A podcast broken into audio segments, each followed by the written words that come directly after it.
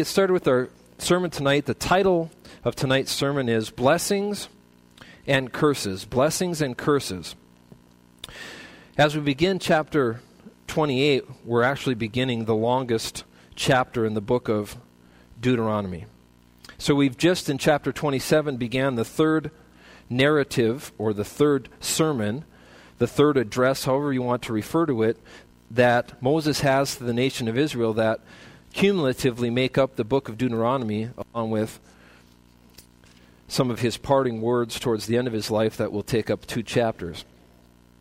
So, as we started this third sermon, we're now in this longest chapter in Deuteronomy that is 68 verses long, and we'll be looking at that a little bit closer detail. When you think of the title, Blessings and Curses, this is where the most, I would say, comprehensive exposition about the blessings and curses associated with the conditional nature of the Mosaic covenant is found in the in the Old Testament.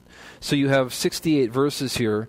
Oftentimes we associate the law or the rule rule of administration for the dispensation of the law. Sometimes we think about that as obey and be blessed or disobey and be cursed. And sometimes there's not more to it than that. We don't actually dig any deeper than that. And that, in and of itself, doesn't really even accurately portray some of the main thoughts about it all in general. But when we're thinking about the blessings and cursing, cursings of this covenant relationship that God entered into with the nation of Israel that was that was told to them or agreed to at Mount Sinai and has now been confirmed a number of different times and will be confirmed yet another time before the book of Deuteronomy ends, you have this 68 verse chapter that really pulls out the blessings and curses in greater detail than what you'll find anywhere else in the Old Testament. Well, frankly, the Bible. This is the most comprehensive part of it.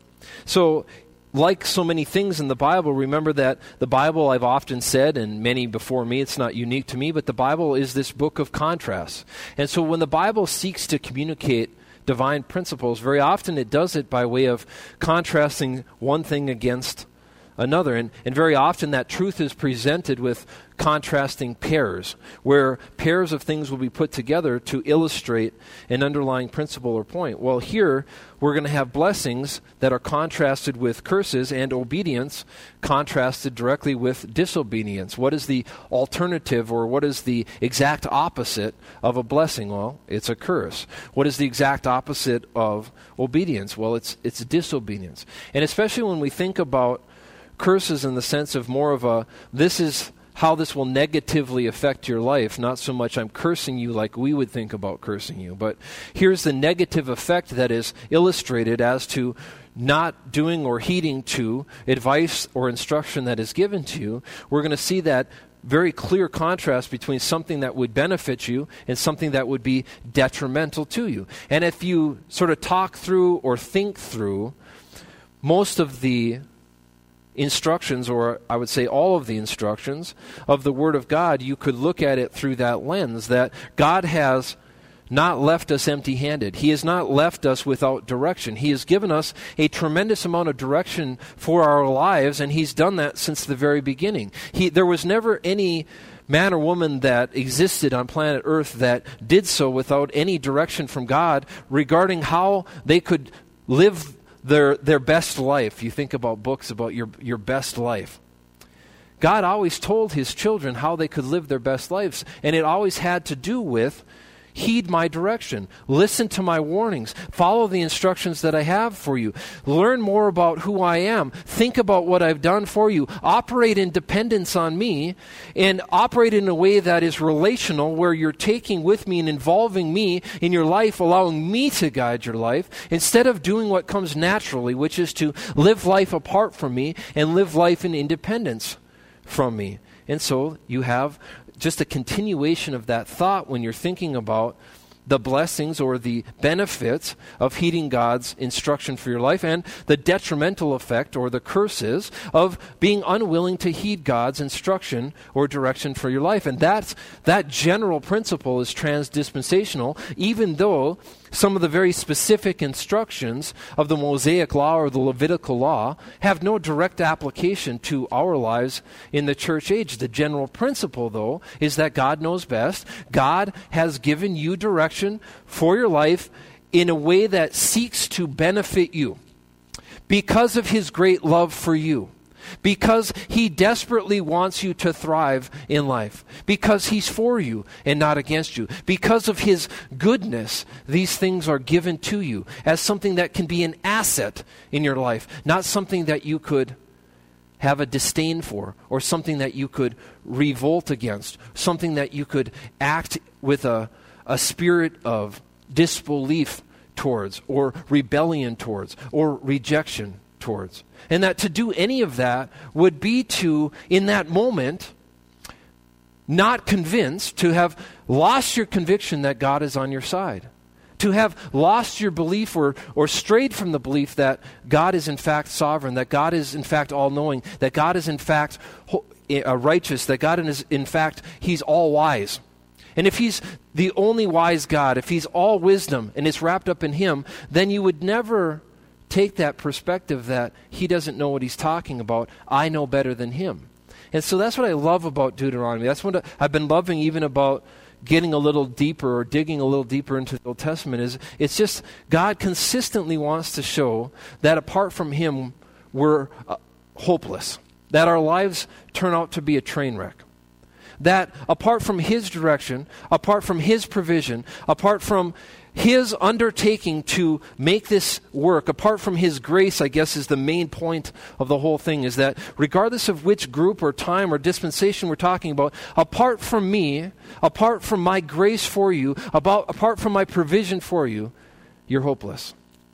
And you see that as you go through and you see God's specific instructions to this specific group of people. You see them disregard that, rebel against it. You see the detrimental effect on their lives. And the whole time, God has been warning beforehand, He's been foreshadowing that when you do this, if you do this, it's not going to lead to the result you hope for.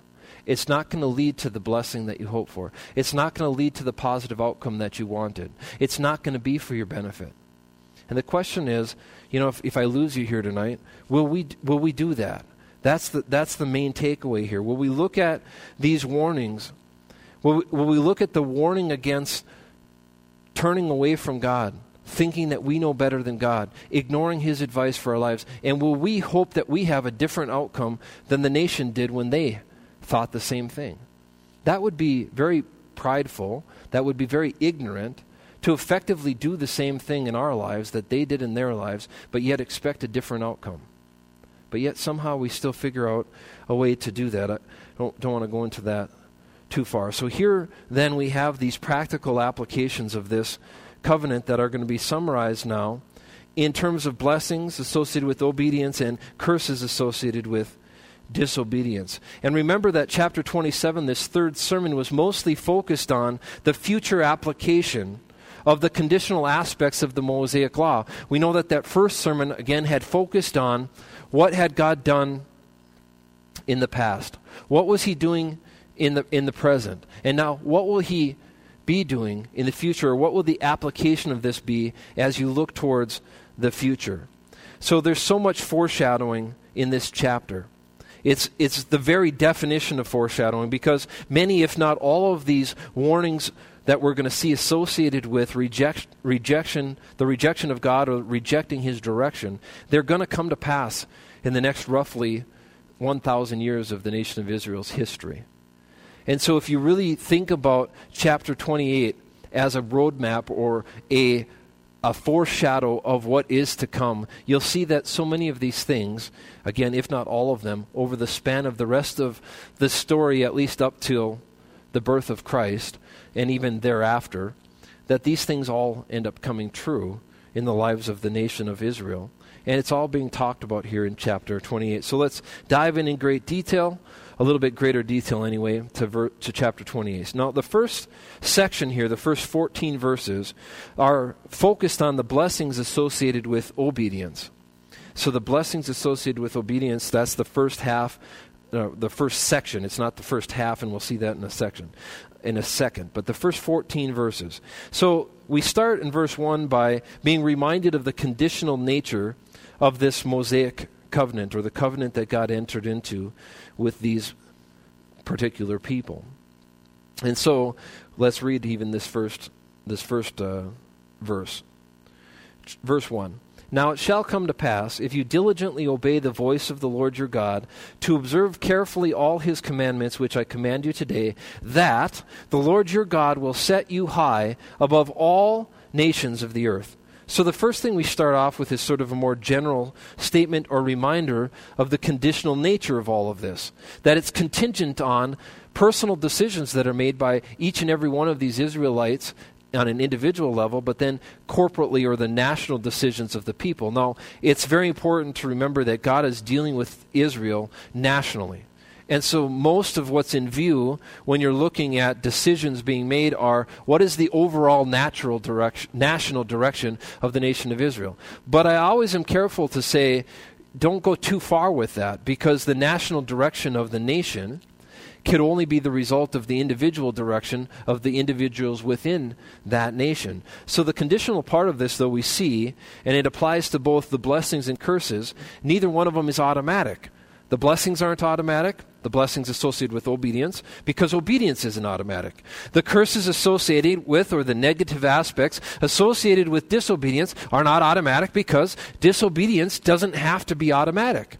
There's this choice part of this, this volitional aspect to it, and so that's where the conditional part comes from. So we see that with this word if. Now, it shall come to pass if you diligently obey, obey the voice of the Lord. So this may or may not occur. It speaks of the choice that each person has to make individually, and then collectively the nation will have to be have to make. God has always handled things that way by giving man choice, by giving man a volition. He affords man the ability to choose to embrace him or reject him, to trust him or to lean on his own understanding, to trust himself. So then you see, you, what is the, you diligently obey the voice of the Lord your God to observe carefully all his commandments which I command you today. That's if that happens. If that is true, then there will be blessing associated with it, and we'll get into that in a second. But the first half of this verse is focused on the conditional part of it. If that's your decision, that you'll diligently obey and observe carefully all of his commandments, then there'll be this positive outcome associated with it. Now, you think of this word obey here. It means what you think it means to heed, to listen, hear, pay close attention to, and respond in conformity that's what we would think it means. But observe sometimes seems to be a synonym for obey. But it has a little bit more flavor to it than just being a synonym for obey. To observe means to keep, so that has the same general idea of, of heeding. But how about these parts of the definition as I looked at this Hebrew word? It means also to watch over, to guard, and preserve. So if we will obey the voice of the Lord, but to observe carefully all his commandments, to watch over, to guard, to preserve, has this idea of being intentional, to be, be of being diligent about doing this, about not leaving this to chance, but that we would actually have this positive, intentional mental decision being made to give heed to then the instruction of the Lord, again, which would never happen unless we're convinced that God is good, that God is right, that God knows best. Now, what is the general blessing? So there's a general blessing, then there's going to be a lot of specifics. There's a general curse, and then there's going to be a lot of specifics. But the general blessing is this The Lord your God will set you high above all the nations of the earth. And now the condition again is repeated. When you get to verse 2, here's going to be the condition repeated again. And all these blessings shall come upon you and overtake you because, or when, you obey the voice of the Lord your God. So, because you obey the voice of the Lord your God, that is what is triggering this conditional of outcome of blessing. And again, in the context of the Mosaic covenant here, this conditional covenant, the focus is more on the physical blessing side of it, but you can't really separate the physical blessing from the spiritual blessing. If they're responding in faith to God and His direction for their lives, that's going to be of the greatest spiritual benefit to them, in addition to what you can start to see as being focused exclusively on the physical benefit, because that's what so much of the emphasis is on here, even in this chapter. But God's concern for his children, regardless of when you're talking about in the Word of God, it starts first and foremost with their spiritual health, their spiritual well being. And then, in the context of this covenantal, conditional covenantal relationship, that physical side of things is secondary. Now, what's the scope of the blessing? What is the scope of it? Well, I would say if we're summarizing verses 3 through 6, it's all encompassing. It's all encompassing. Verse 3, let's read that. Blessed shall you be in the city, and blessed shall you be in the country. Verse 4 Blessed shall be the fruit of your body, the produce of your ground, and the increase of your herds, the increase of your cattle, and the offspring of your flock. Blessed shall be your basket and your kneading bowl. Blessed shall be shall you be, verse 6, when you come in, and blessed shall you be when you go out. So you think about those three those three verses there. Actually four verses there. See, verse 3 the blessing applies everywhere. Verse 4 blessing applies to everything. Verse 5 blessing includes basic provision for your needs as we look at your basket and your kneading bowl. Verse 6 blessing applies all of the time. So you could summarize that and say this blessing that is associated with trusting God, walking by faith, it will impact every facet of your life is how you could summarize this as it's being said to the nation of Israel, again, in the context of this conditional covenant that God entered into with them. Now, it's a danger to try to make a direct application of that principle, which is unique to the nation of Israel and our age that we live in or dispensation we live in today, the church age or the age of grace. God does not specifically tie physical blessing with our faith response to Him or walking by faith.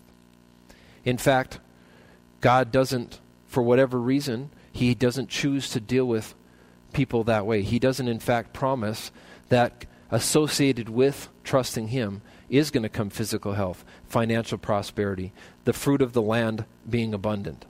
Now, there's times where you could say that you could sense or you could see some aspects of that as you see what we would call God's blessings on a nation. Uh, you could say that because of this general recognition of the importance of God's Word or this general favoritism to the things of faith or this prioritization of Christian values and, and principles, that that would be a blessing in a physical way, a visible blessing to a nation. And I wouldn't, I wouldn't say that I think that that can be that point can be drawn dogmatically from the Word of God, but I will say that there's plenty of examples where you could you could look at that.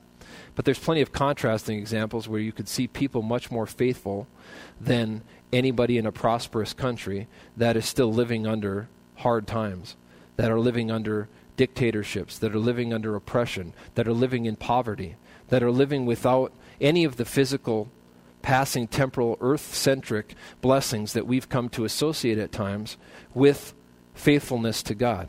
I think that was a mis- I think it's a mistake to make that correlation because I don't think human history would bear out that principle. I think if you were a student of history, you would see that there were many people who were very faithful to God and had great concern for His Word and following His direction for their lives that were walking and experiencing intimate fellowship with Him and yet were suffering tremendously that they weren't enjoying in time the same kind of blessings that other nations have enjoyed. Also, you'd have to ask yourself is giving lip service to something, does that bring glory to God? Without really believing it, without, without actually being men and women of faith, without actually being believers who have put their trust in the finished work of Jesus Christ. Saying that you're a Christian nation or saying that you're Christians without actually having put your confidence exclusively in Jesus Christ, does that bring God glory? That's just questions for you to consider because I've seen an awful lot of people and I've heard an awful lot of people that will take that next step and they'll associate temporal earthly prosperity with faithfulness to God or walking after walking after God or however they want to phrase it. And that's not necessarily the case and that's not a principle that we should draw from the Old Testament because this was a unique covenantal arrangement that was conditional that God had with the nation of Israel. You won't find the same principle in the church age or the age of grace or in the New Testament. So, in any in any event, that's just a passing aside, something you can mull over. If you have a different opinion about that, certainly feel free to seek me out, uh, and maybe you'll convince me otherwise.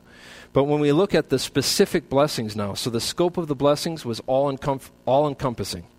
That was the way we saw from, chap- from verses 3 through 6. Now, the specific blessings are laid out in verses 7 through 14 as we finish this section on the conditional blessings that are associated with obedience to God. Now, specific blessings, starting in verse 7, we have physical success. The Lord will cause your enemies who rise against you to be defeated before your face. They shall come out against you one way and flee before you seven ways.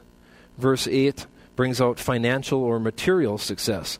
The Lord will command the blessing on you in your storehouses and in all to which you set your hand, and he will bless you in the land which the Lord your God has given you.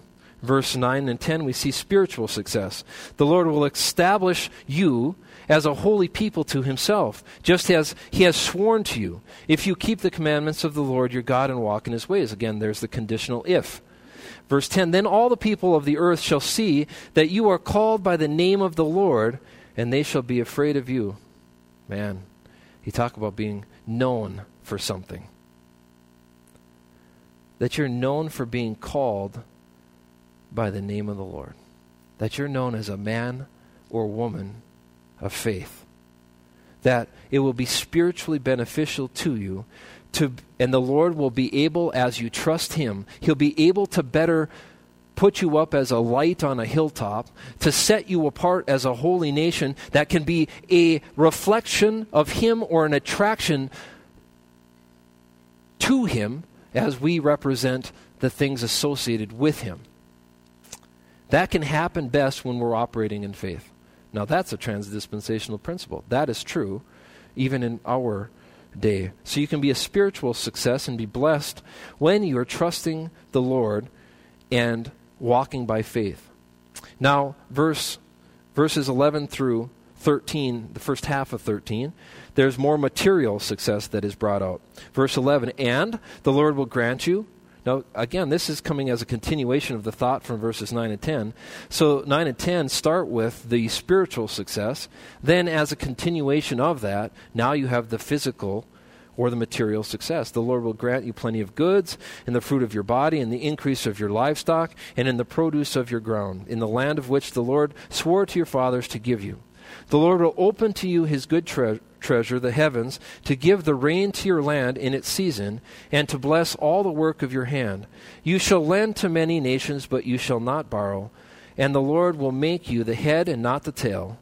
You shall be above only and not beneath. So, more material success. Now, notice that the rain falling on the land here is associated with this conditional nature of this covenant. But yet, in other, in other places, we know that the Bible says the rain falls on the just and the unjust alike. Now, that refers to, you could take that in a positive sense. I, I believe it's meant actually in a negative sense, but it could be taken in a positive sense where you have an agricultural context in most of the world where, up into the modern times, agriculture or the ability to grow food was the key to success. You had to be able to provide for yourself. And so the only way you could do that is with favorable growing conditions. The rain and the sunshine were very key to that being being possible. Now it's also true you can think of rain as negative, as a negative thing. The rain fall when you're hoping it isn't raining, that could be negative too. But why do bad things happen to good people? Isn't that the question that people ask? I thought if And that's usually, that phrase or that saying is incorporated by the world, but it actually started in Christian communities. Why does God let bad things happen to his children? Because physical prosperity had nothing to do with your faith. It had nothing to do with how much you were trusting God. It had to do with the curse of sin. It had to do with the condition of man. It had to be doing with everything having been tainted since the fall of man. And again, that's back to my earlier point on that. I won't go into it further. Now, you have to see that it's God who administers and enforces the covenant. They're not left to administer the terms of this covenant themselves. You see that the Lord will, the Lord will, the Lord will, the Lord will, the Lord will. Seven times. I didn't say it seven times there, but seven times the Lord will is brought out in these verses. And I think that's actually quite fascinating as you look at those first 13 verses, seven times that being said. The Lord will do this. The Lord will do this. The Lord will do this. And you see, we can't make a physical correlation to our lives in terms of physical blessing, but we can say, certainly say this when it comes to spiritual blessing. Any spiritual blessing in your life is ultimately a byproduct of trusting the Lord. Now, in the context here, any blessing that God has on anyone's life is tied to, even, in, even as it relates to this unique covenant, it's tied to trusting the Lord. Now, you'd say, wait a second, he's using the way, word obey. Uh, we have trust in obey f- and obey from the song tonight. But they're one and the same thing. The one that focuses on obey as being distinct from trusting doesn't understand that obedience in your life is only going to be a byproduct of trusting God. And that's why in this church we're very careful to make a distinction about that. We don't focus on obedience as something that should be sought after in and of itself. We see that following God's direction for your life heeding God's warnings, heeding God's instructions, that those are the natural byproduct of the one who is walking by means of the Spirit. And as I am operating from a perspective of an intimate relationship with my Father, knowing His goodness in that moment, as a present state of being, knowing His goodness, trusting His plan for me, knowing His love in that moment, resting and standing in that love, in that moment. That as that is true, where I'm experiencing that intimate fellowship with Him, His Spirit is free to then direct in my life. When that's true, my life will be directed in a way that's in conformity with God's instructions for my life, direction for my life, will for my life, purpose for my life, but not as two distinct things and certainly not as a byproduct of focusing on obeying, then that will make me trust. No, as I trust, I will then have a byproduct of that be that I will obey. And so that's something that is, it's true here though. True. It's true in this context too. They're, they're not, you're not going to successfully motivate somebody to follow your instruction unless they first trust you. They first see your goodness. They first see that you're for them and not against them. Yes, out of fear, out, out, out of a sense of heavy handedness, you might motivate it for a little while. You know, some preachers, they actually seek to motivate uh, visual success in a church by always coming down on you. Oh, I, I see you haven't been here for the last two Sundays. You know, guilt, a heavy dose of guilt. Where have you been? That's why I always try to say that as a caveat when I'm talking even about missed opportunities here. It's still important to remind people that there's a great benefit. God, God's word brings it out. There's a great opportunity lost there when we forsake the gathering, when we forsake assembling together, when we don't take advantage of things that could spiritually nourish us. He designed the local church. Human beings didn't do that. Human beings have ruined the local church in some ways because we're all a bunch of sinners. But the design was from God Himself. And it was designed to be a part of or a contributor to our spiritual success, to promote our spiritual well being. But many people take a way more heavy handed approach on that when it comes to giving, when it comes to church attendance, when it comes to volunteering for things, instead of letting the Spirit of God work to motivate people and being a prayer warrior, praying diligently, praying without ceasing for those outcomes and for the Lord to undertake in those ways, we need to keep moving. Now we're going to see the conditional nature of the co- covenant. It's going to be repeated again as we finish verse 13b through 14 to finish out this, this section on the blessing part of it. It says in verse 13b, if, so you will be the head, not the tail, you'll be above, not below, if you heed the commandment of the Lord your God, which I command you today, and are careful to observe them. Almost a, a repeat word for word. So you shall not turn aside from any of the words which I command you this day. That's the natural inclination, is to turn aside from the direction God puts in front of us. To the right nor to the left, to go after other gods to serve them. That'd be the alternative to serving the Lord. So, if you heed and observe and you don't turn aside, then you're going to enjoy this blessing. You turn aside to what, though? You never turn aside to a vacuum of nothingness. If you turn aside from the Lord, you're turning to something. To turn away from something is to turn to something. And in the context of the Word of God, it's always other things. And in this specific context, they're described as to go after and serve other gods, small g, little g. Now, the application here is direct idolatry, turning to actual idols but there's also the secondary application that it's to turn away from God to things that you put in a place of preeminence instead of God Himself. Now, whose lives does that sound like? Well, our lives. That's what every Christian has been struggling with and will continue to struggle with. That's the attack that we're under. From within, from without. The world, the flesh, and the devil, they're ultimately seeking to distract us from keeping our focus on Jesus Christ, His provision for our lives, our position in His family, His plan for our lives, His will for our lives, and to distract us with the worship of something else. Now, that sounds a little strong to say, well, you're worshiping something else. To worship just means to put in a place of importance, to, to prioritize something else. And that's the real danger that every man and woman of faith faces. It's timeless. That's exactly the danger that they faced then. That's the danger we face now. Now, it takes many different forms. And I've said before, I'll say it again here the most common for Christians is exalting, fixating on, shifting focus to other things besides God. And there's many obvious examples of that. It's not it's not always overt sin. And in fact, I think sometimes, though that is a hang up for everybody, uh, it's, it's distraction that's the bigger issue. Distraction to things that maybe have some semblance of good to them, but they're not the most important things. It's to be preoccupied with things that have lesser importance than walking by faith prioritizing the things of faith, promoting the things of faith, speaking the things of faith, whatever things are lovely and noble and upright, speaking those things, meditating on those things. That's the danger. That's the idolatry. Is when you allow yourself to have your mind focused on anything else. People don't want to hear that because they got their little hobby horses that they love to proclaim and they love to fixate on, and they can't get their mind off of that consistently. I'm not saying never. I'm saying consistently they can't get their mind off that.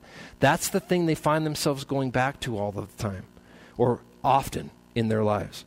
And it's that is idolatry. It's less obvious, but it's idolatry in disguise. And I see that in my own life. Certainly I see that in the lives of people I know including you where we just have this imbalanced preoccupation with the things, other things. But those other things are things of the world ultimately. One of them, ultimately, that I hear about a lot is the evil of the world. You can be preoccupied with that to the point of it being idolatry, where it's idolatry in disguise. Because God didn't tell you to have that be your focus. You see, though dangerous, the world's evil isn't your biggest enemy, and it shouldn't be your primary focus. You have already positionally overcome the world. That is a fact. because you were identified with the one who has overcome. You practically overcome the world as a byproduct of presently enjoying intimate fellowship with God, not because of your fixation on what is evil. You fixate on what is good. You fixate on the one who is in control. That's what we're to fixate on. That's what we're to worship. That's what we're to celebrate. And if you're not careful, it's easy to always be disappointed and discouraged by what you see in the world around you. To be disappointed or discouraged by what you see in people around you. To be discouraged or disappointed in the circumstances that are around you.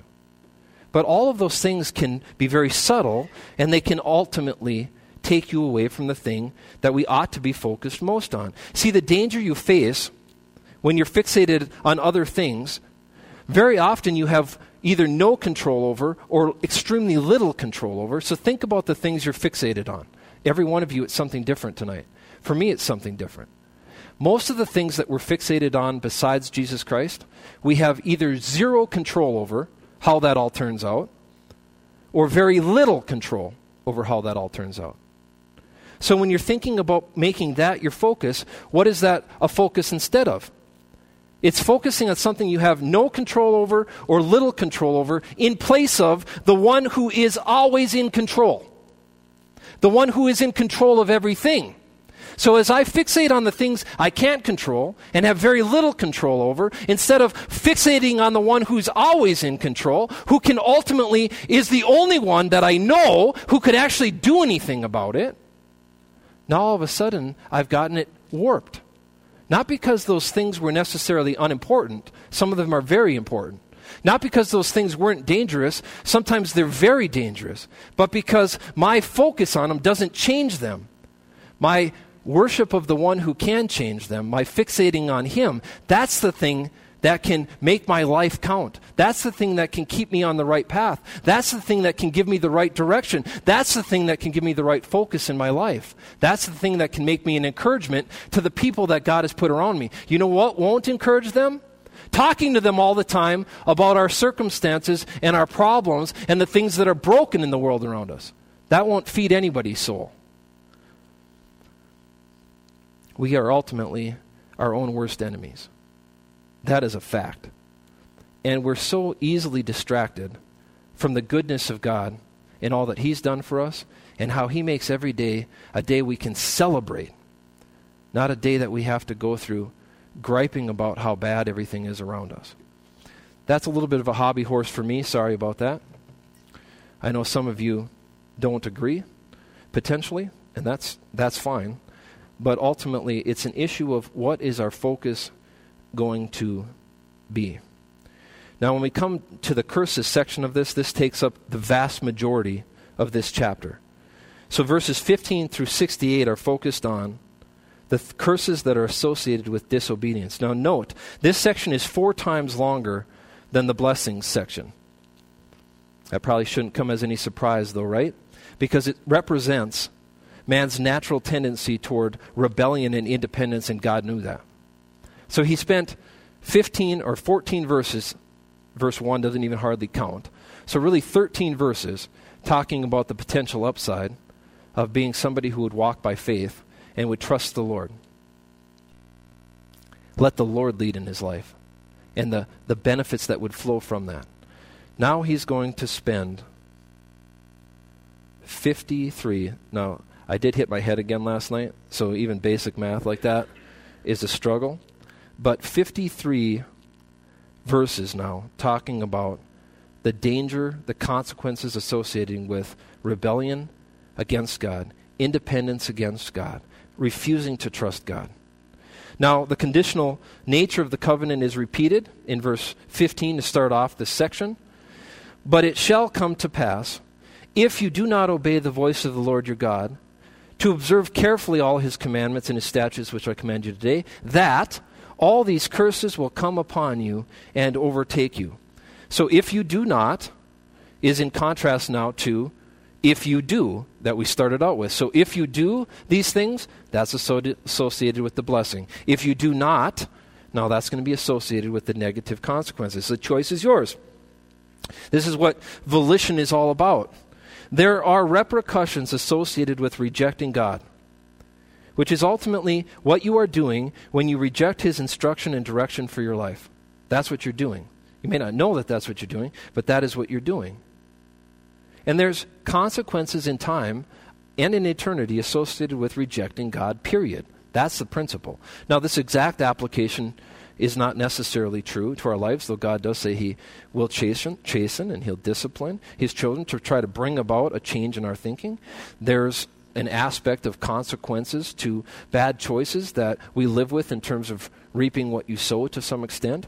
Um, but the focus here is not on that so much as it is that you're not going to thrive in life the way God intended while you're rejecting His instruction and direction for your life. So we have two choices accept or reject. And that was the decision that every person was given from the very beginning. It's the decision that we have today. It's even the decision that the angels were given to make. They had a, a period of time anyway. It was a closed ended period of time, but they had a, a closed ended period of time where they could accept or reject. And we know that one third of the angels fell with Lucifer in a rejection and revolution, revolt against God. And others chose not to. But that was a choice that was afforded to even them. So then we start to see the scope of the curses, just like we had the scope of the blessings, verses 16 through 19. And it's basically the same as the, the scope of the blessings. It's everything and in every way, it's all encompassing. Cursed shall you be in the city, cursed shall you be in the country. Cursed shall your basket and your kneading bowl be.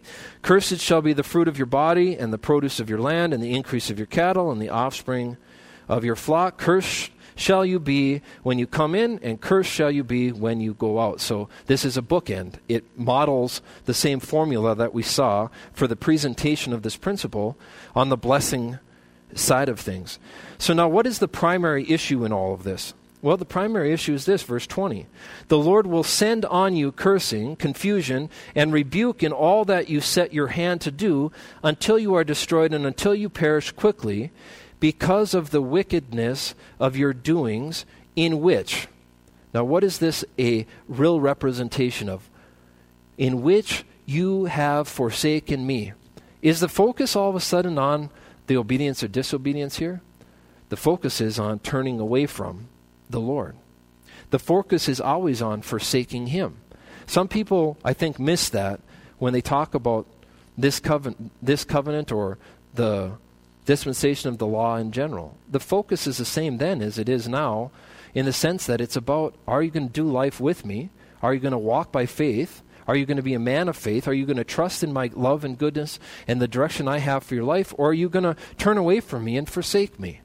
And I think if you take nothing else from this message, I hope that's the principle that you actually take away is that these things on a spiritual plane, your success and failure is going to come down to will you cling to and hold fast to what is good, what is right, but that's all about this relationship with God Himself? Or are you going to forsake Him and turn away from Him?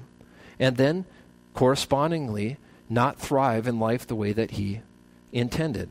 That's the principle that God wants to show us from the first, the first chapters of Genesis all the way to the end of this, His Word, the Bible. All right, so now we get into some of the specific contextual applications, and we're going to fly through this, Lord willing. So, God has this desire. He's the one who administers and enforces the covenant again. The Lord will is repeated a tremendous number of times in these 53 verses. So, same kind of a thing. Just remind you that this isn't administered by human beings. This is something that God is ultimately going to deal with, and He's the one who's going to bring about either the positive ramifications or the negative ramifications of either living life with Him or rejecting Him. So, again, the Mosaic covenant focuses on the physical realm. So, almost all of this is focused on the physical realm. So, we have two sections of this. Verses 21 through 46 is the first section. And here's, I'm going to summarize what they say. One of the curses associated with plagues, verses 21 through 22a. Then it's crop failure, 22b through 24. Then it's military defeat in verses 25 and 26. Then it's, it's specifically the diseases of Egypt and mental madness, mental, mental illness in 27 through 29a. Then it's being pillaged and oppressed by your enemies, verses 29b through 33. Then it's more physical and mental disease will be a negative physical consequence of not trusting the Lord, not obeying his direction for their lives, verses 34 and 35. Then it's captivity and exile in verses 36 through 37. Then it's loss of crops and status in the world in verses 38 through 44. Now, you can spend all the time you want on those because of the limited application to our lives. We're not going to tonight. But now come to verses 44 through 47, and we're going to be reminded of the ultimate cause of all of these negative outcomes. What is the ultimate cause of this? Verse 45 Moreover, all these curses shall come upon you and pursue and overtake you until you are destroyed. Now, what? Because.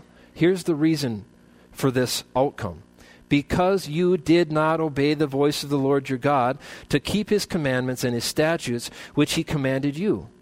And they shall be upon you for a sign and a wonder, and on your descendants forever, because, there it is again, you did not serve the Lord your God. Now, how is, how is this supposed to be? For those who think that this was to be motivated by fear, read this now.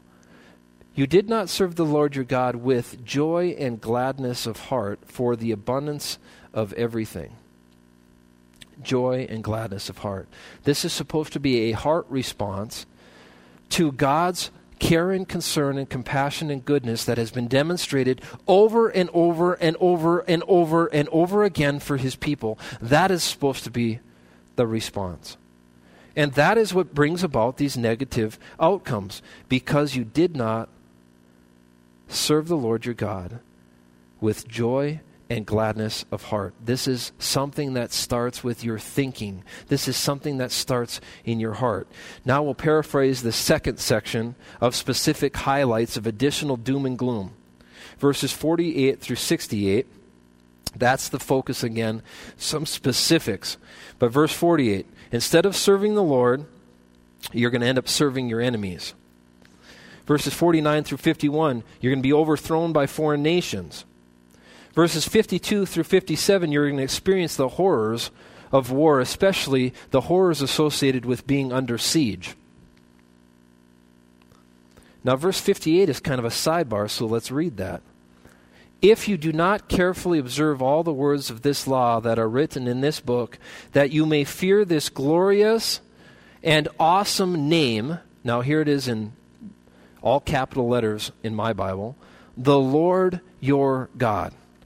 Because you don't see the glory and awesomeness, that's even what fear there refers to, is this awe and respect for the nature of your God, how glorious He is and how awesome He is. Now, who is He? He's the Lord. That's one verse word in Hebrew. The Lord is Yahweh there.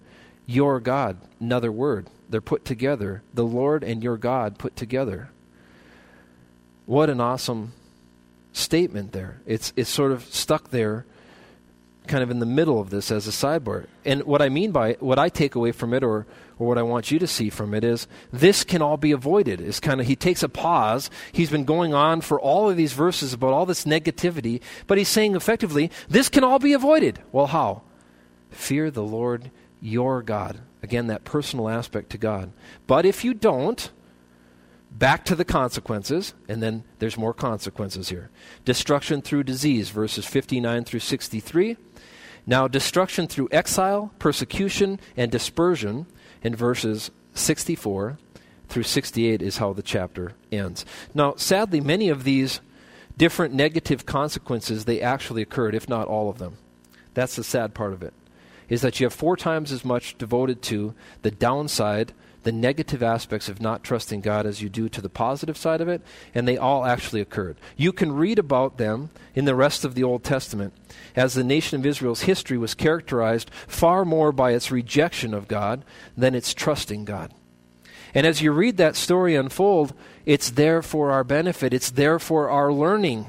It's there so that we could see something from that, not for a direct application to the Mosaic covenant but so that we could see that living life in independence, living life apart from God, the stories don't end well. It's not about thriving, it's not about experiencing life the way God intended. And you can see even the worst parts of this. This idea of what would happen in a siege, this idea of sacrificing their own children. Sorry for the youngsters here, but e- eating their own children, fighting about, fighting about who gets to eat who, cannibalism. I mean, this stuff happened as you read through the Old Testament. Sad, but that is true. That you, that's the the story plays out that's what I talk about. This is the definition of foreshadowing. That's exactly how it played out. And the takeaway is it's a sad story to read, but it highlights the need for God's grace. You see, every other chapter chapter in human history, it does as well. It highlights the need for God's grace. You see, apart from His gracious provision, mankind is hopeless. That's hopeless temporarily, and that's hopeless eternally, too. And this should tell us, it should show us or remind us that that's true. That we will experience the same failure, we'll experience the same wasted lives, we'll experience the same less than full measure of what God intended if we won't trust God too. If we won't have enough confidence in His goodness and His love for us to heed His instruction and direction for our lives, to include Him in our lives, to live life with Him, to take Him with us to the places and spaces and, and that He directs us in our lives. And so that could be true of us too, but it can all be avoided.